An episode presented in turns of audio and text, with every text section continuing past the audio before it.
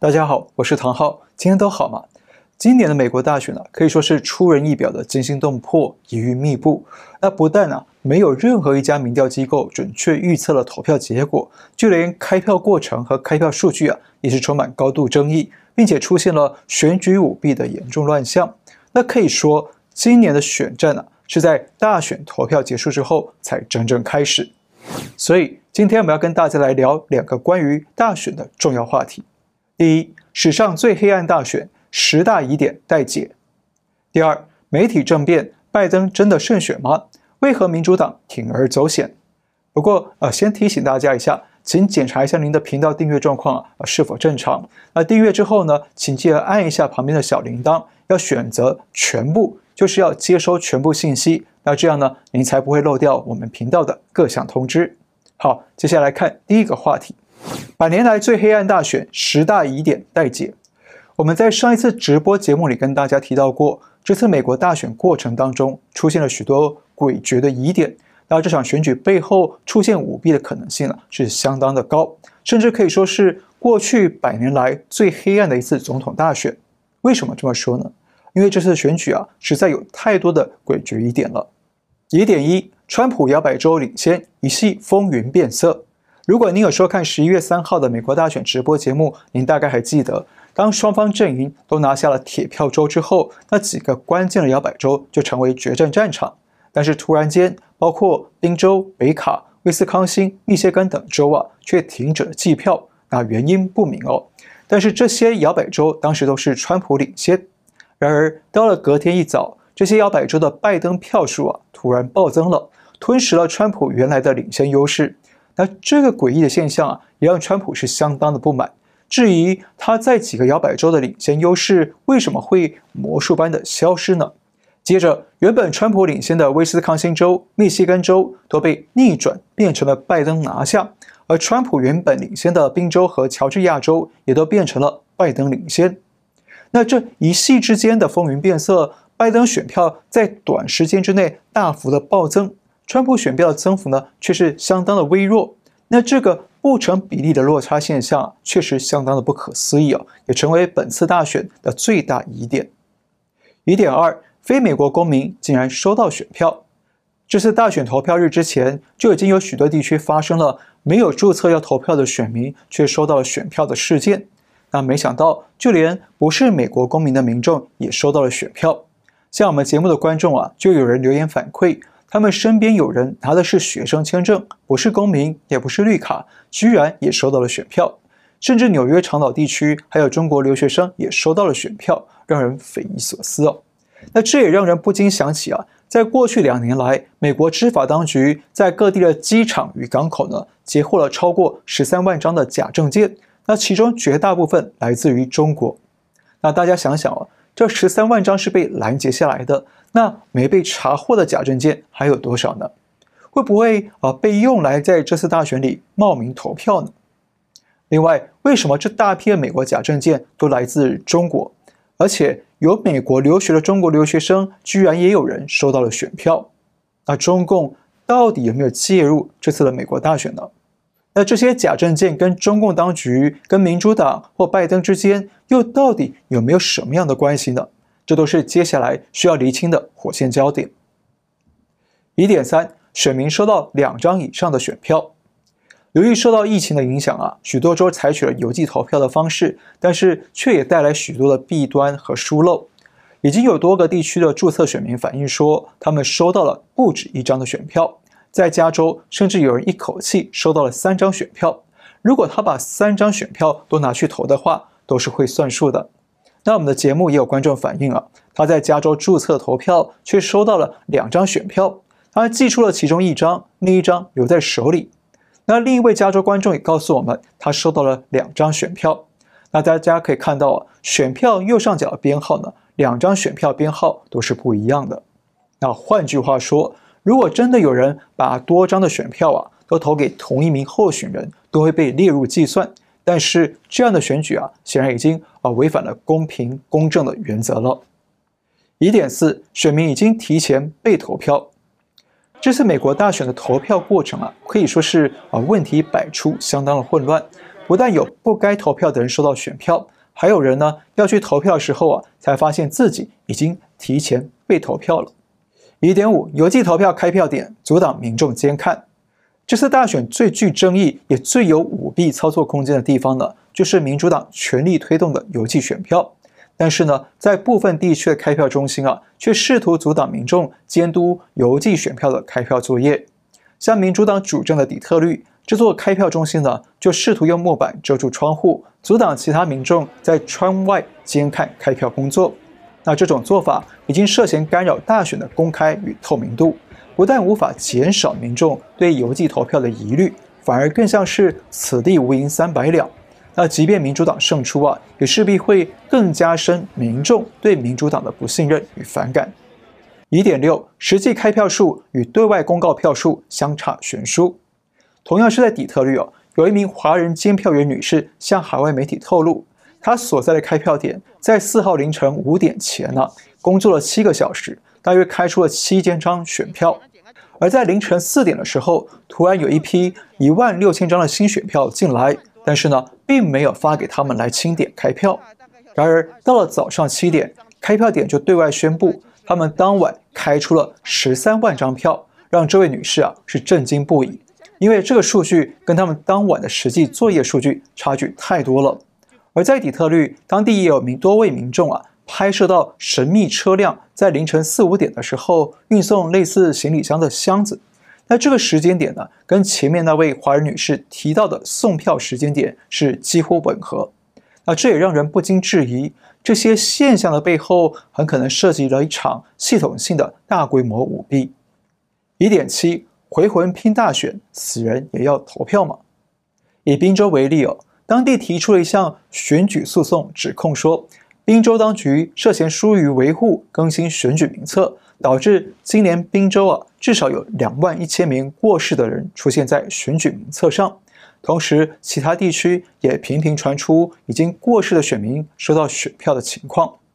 那这些选票会不会被滥用？那这些过世者身份会不会被有心人盗用来投票呢？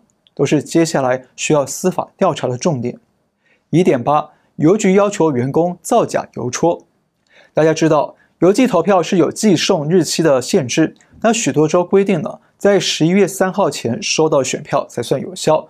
那也有许多州规定，只要邮件上的邮戳日期是十一月三号，那不管是哪一天收到呢，都算有效票。但是也因此传出了弊端，在密歇根州的特拉福斯城，有邮局员工对外披露说。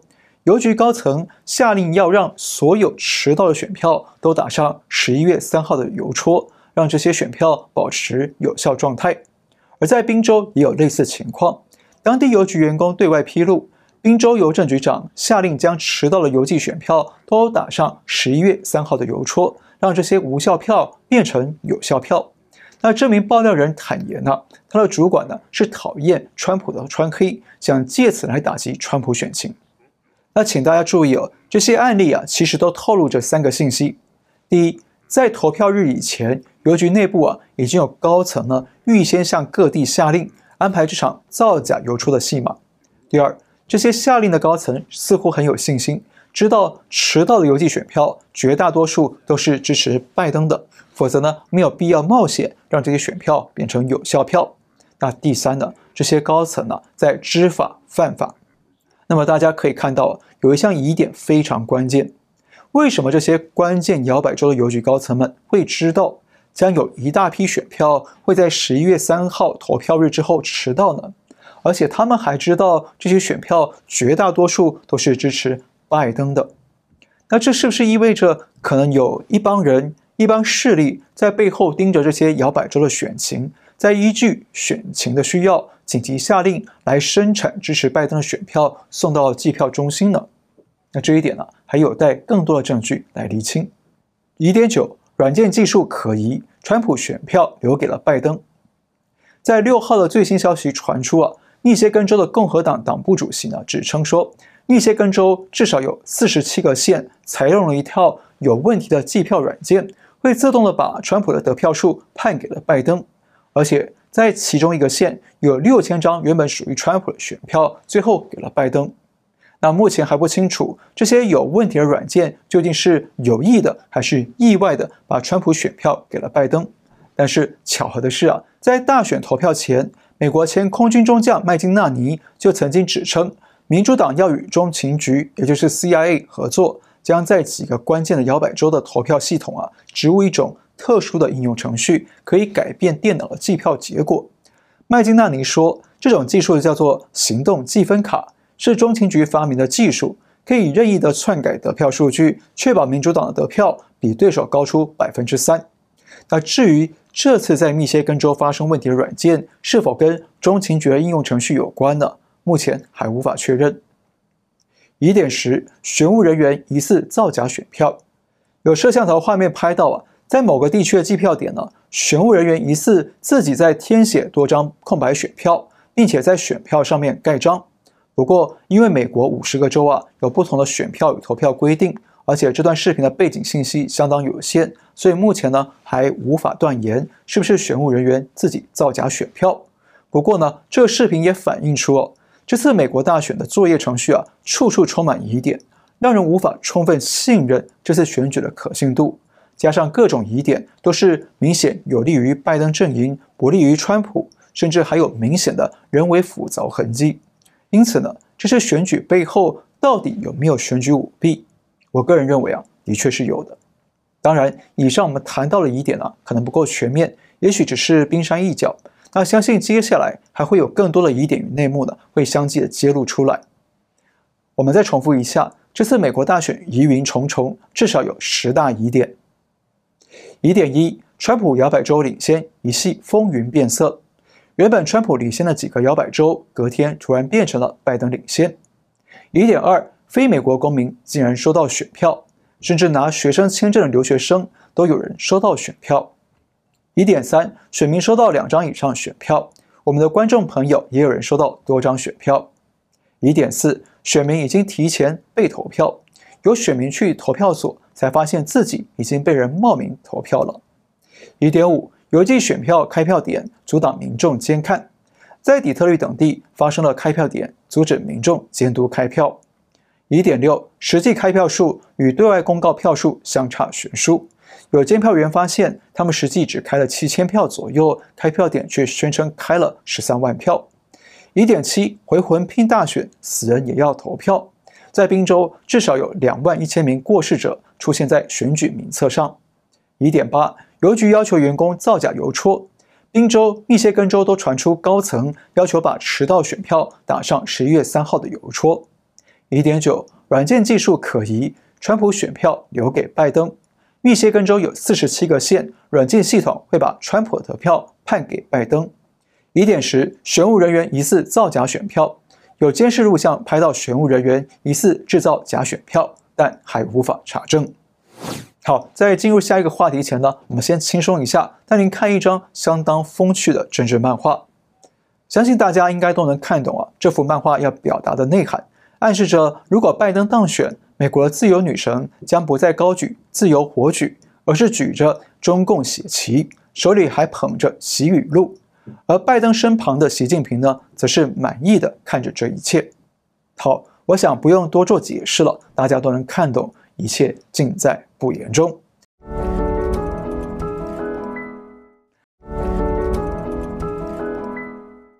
接着来看第二个话题：媒体政变，拜登真的胜选吗？为何民主党铤而走险？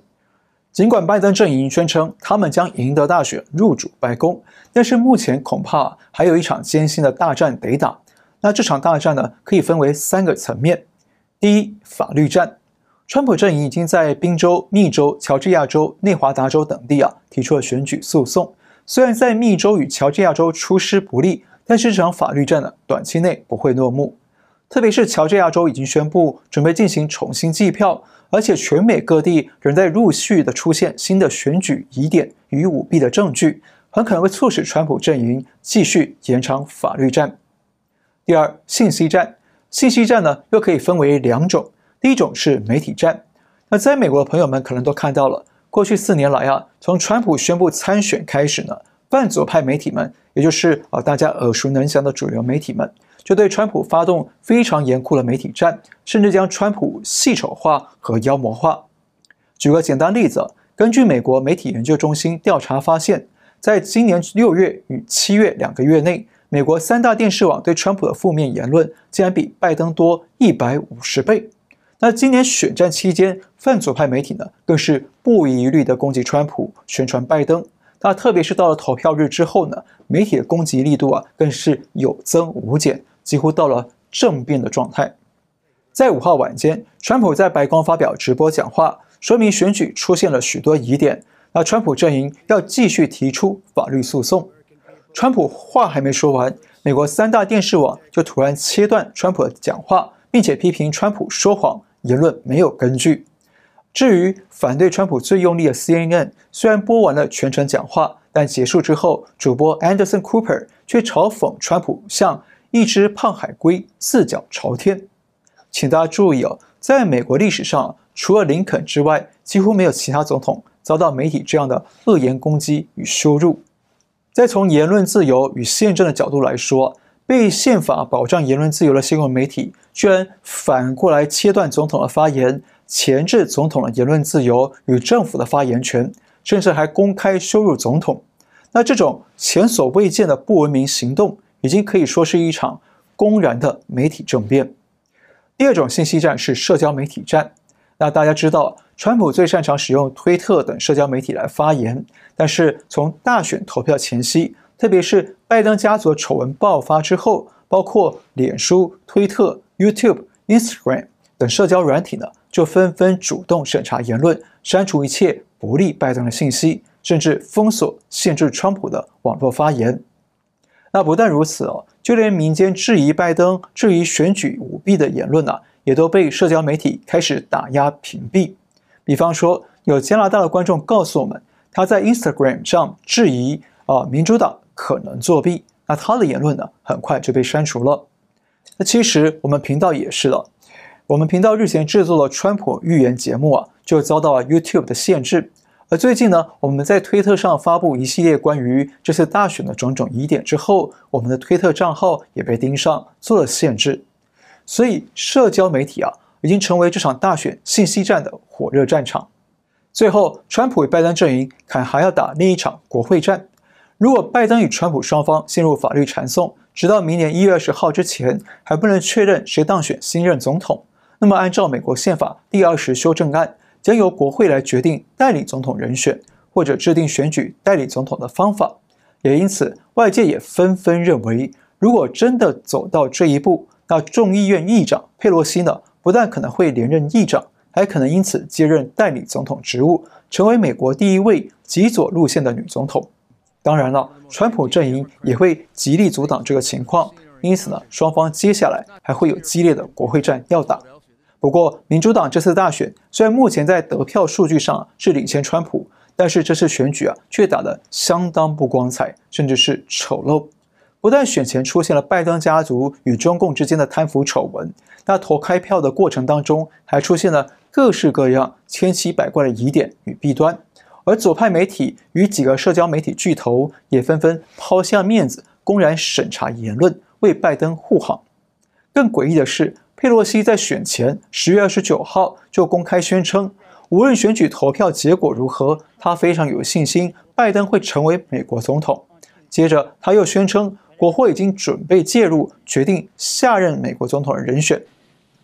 I feel very confident that Joe Biden will be elected president on Tuesday, whatever the end count is. But on the election that occurs on Tuesday, he will be elected. On January 20th, he will be inaugurated president of the United States.